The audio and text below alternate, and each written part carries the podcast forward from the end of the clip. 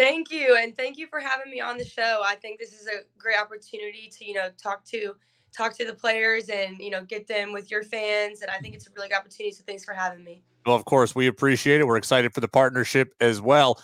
You had 20 points yesterday, seven assists. It's a pretty clean game by you personally. What was working for you? What was working for the team? Yeah, um, so I think, you know, Miami of Ohio was a very like physical team, and I think trying to understand their angles, um, the angles that we could get offensively, and I think just moving the ball around um, and playing unselfish basketball was a big reason to that. Um, so I got to thank my teammates. Um, they really saw me as I was slashing through the lane, and um, I was able to get some little buckets here and there, and then really just trying to take advantage of the mismatch because they were a bit taller than me. So I tried to use my speed a little bit more. Um, but yeah, overall, great, great team win. You know, I don't want to discount how good your team is, but the MAC is a bigger conference than the America East. So when you beat a MAC team, that stands out to me as a pretty impressive victory. How do you view yesterday's win?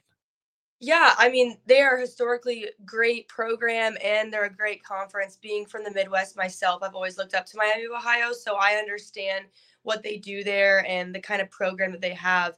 And also, their head coach just came from Indiana, and we played them last year. So I have a lot of respect for him as a coach.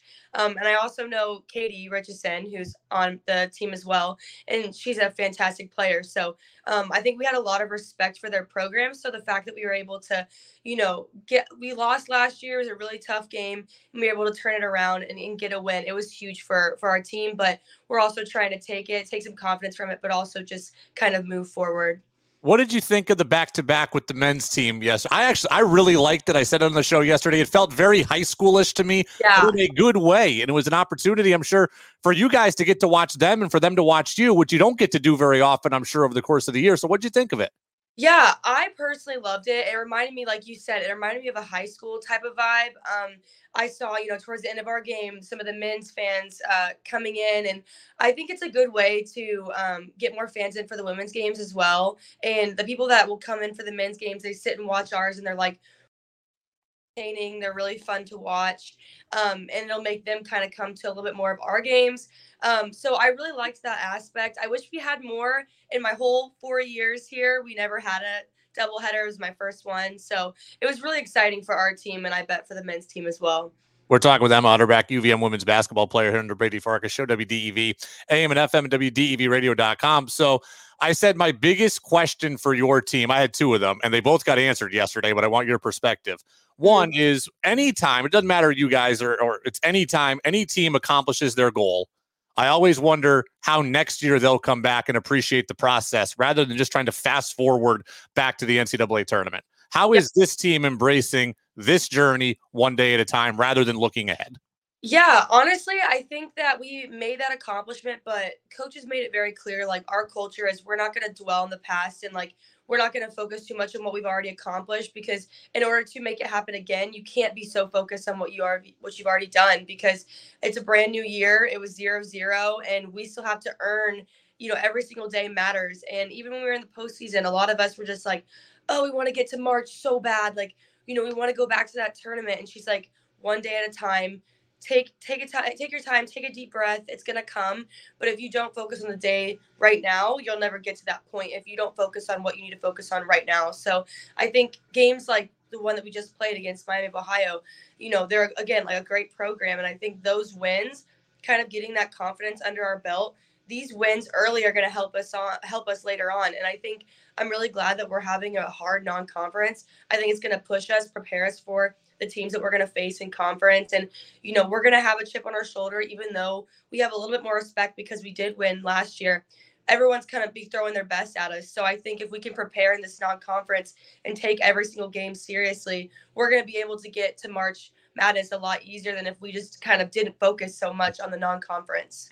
I'm a huge fan of Cat Gilwee. Everybody who listens to the show knows this. Um, I think her loss is a devastating one for your team. So my second biggest question was who's going to play point guard and kind of what's the ripple effect going to be. I got to tell you, I was very, very impressed yesterday by what I saw out of Angela Matic. I thought she was really, really good, deliberate with the ball, um, confident with the ball in her hands, score, you know, able to score as well. What do you what do you think of her game overall?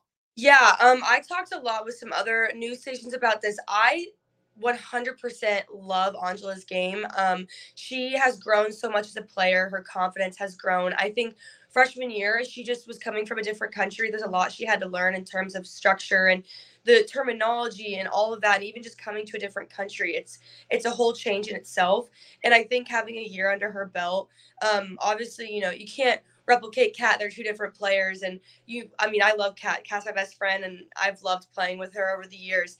Um and so angela knew that it was going to be a lot to uh fill when with kat being gone.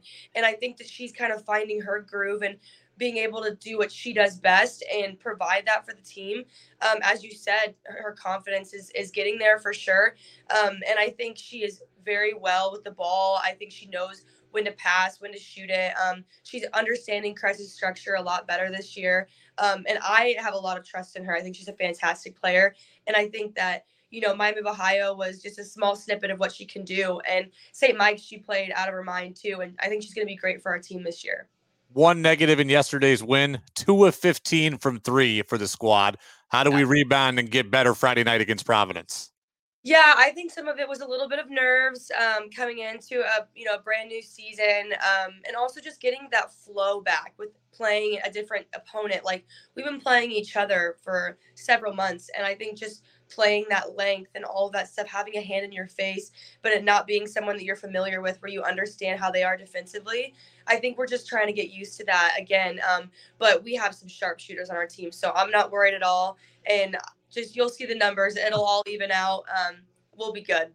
Talk to me basketball nerd question for you. So I played I, I played high school basketball. When I was in a high school basketball practice, a lot of our time was spent learning the plays, going over the plays, going over the system, little bit of scrimmaging, go home. Talk to me about the structure of a college practice. What is it like versus working on your stuff, scouting an opponent, working on individual drill work? Take me inside a UVM practice. Yeah, no, that's a great question. Um, so it's it's pretty long right now because we're not, you know, in the heart of the season. But right now it's all about understanding what we what Crest wants us to do, whether that's offensively and defensively. So we kind of start off practice with you know shell work um, shell defense work where it's not live but we're trying to understand our rotations mm-hmm. defensively. That's a big part um, even when we know the scout and who we're playing if we know our stuff the best we'll, we'll know our rotations and how to scramble when things kind of get out of sorts um, and that's a big part of basketball that people don't really talk about much. So we actually focus a lot on that because defense is huge for Crest. Um, and then we'll kind of break it up guard post and we'll work on um, you know penetration and pitch on the guard side. Post will work on their inside moves.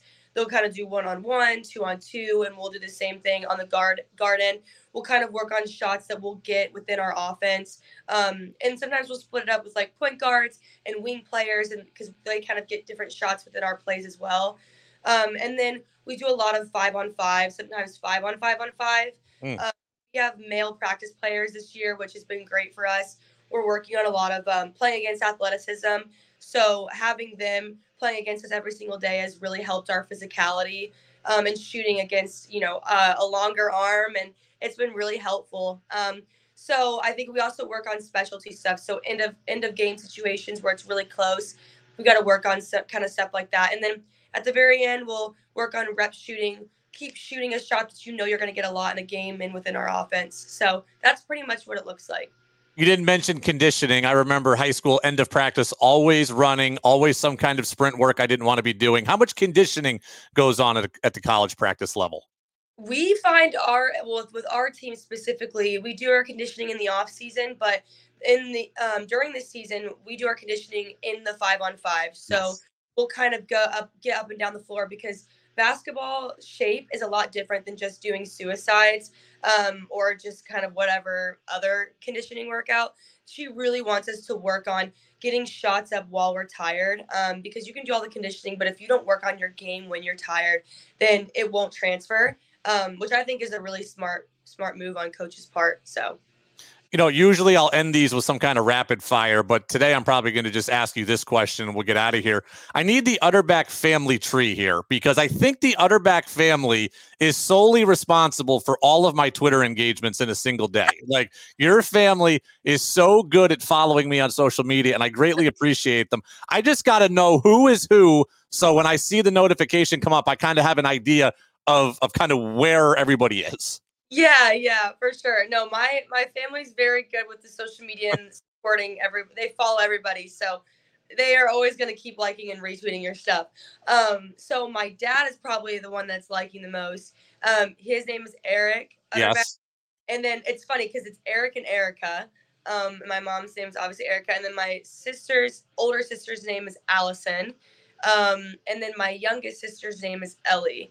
So that's kind of the immediate family, um, which is probably liking the most of your stuff. So all right, good. Now, now I have an idea of who is who exactly. So, uh, my fun question for the day: Who on the UVM women's basketball team is most into Halloween, and did anybody have a great costume last week? Ooh, oh, that's a great question.